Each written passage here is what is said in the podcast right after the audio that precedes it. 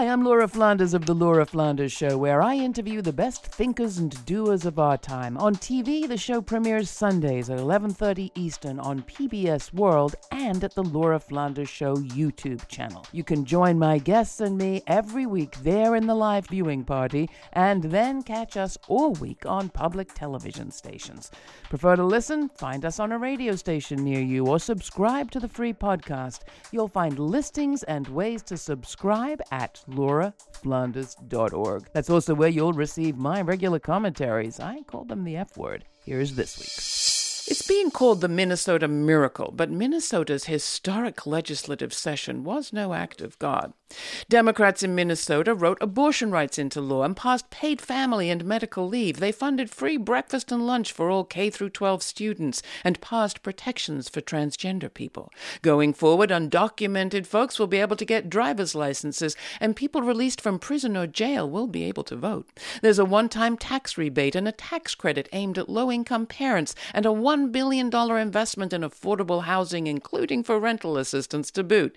Minnesotans passed stronger protections for workers seeking to unionize, banned conversion therapy for LGBTQ people, and set a date by which the electric grid has to be carbon free.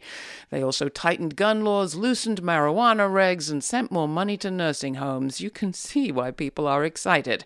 In a tweet, Barack Obama commented If you need a reminder that elections have consequences, check out what's happening in Minnesota. Sure enough, the stunning session is proof that voting matters. The Democratic Farmers and Labor Party, DFL, as the Democrats are called in Minnesota, owed its trifecta power this session to midterm elections, in which they won not just the governor's mansion, but also majorities in both houses, thanks to a one vote majority in the state Senate and narrow victories by a handful of candidates, one of whom won by just 321 votes. Still, voting alone won't do it, as the beloved late Minnesota Senator Paul Wellstone knew. Legislative action doesn't happen without massive ongoing organizing by strong coalitions. In this case, longtime labor, environmental, and social justice activists worked in coalition the Wellstone way, sometimes for years. Minnesotans for Paid Family Medical Leave, for example, a coalition of 70 labor, faith, and community groups set their sights and worked to rally support for what they won this year for as much as a decade ago. And not all majorities matter. Minnesota Democrats have held majorities before, but acted cautiously, carefully conducting partisan calculus in the style of, if you don't mind me saying so, Obama. Cautionary politics lost them the majority a decade back, and it's taken them that long to reboot. In other words, Democrats in Minnesota have learned the lesson that Democrats nationally should have gleaned from the Senator Manchin experience. Partisanship is nice, but principles are better.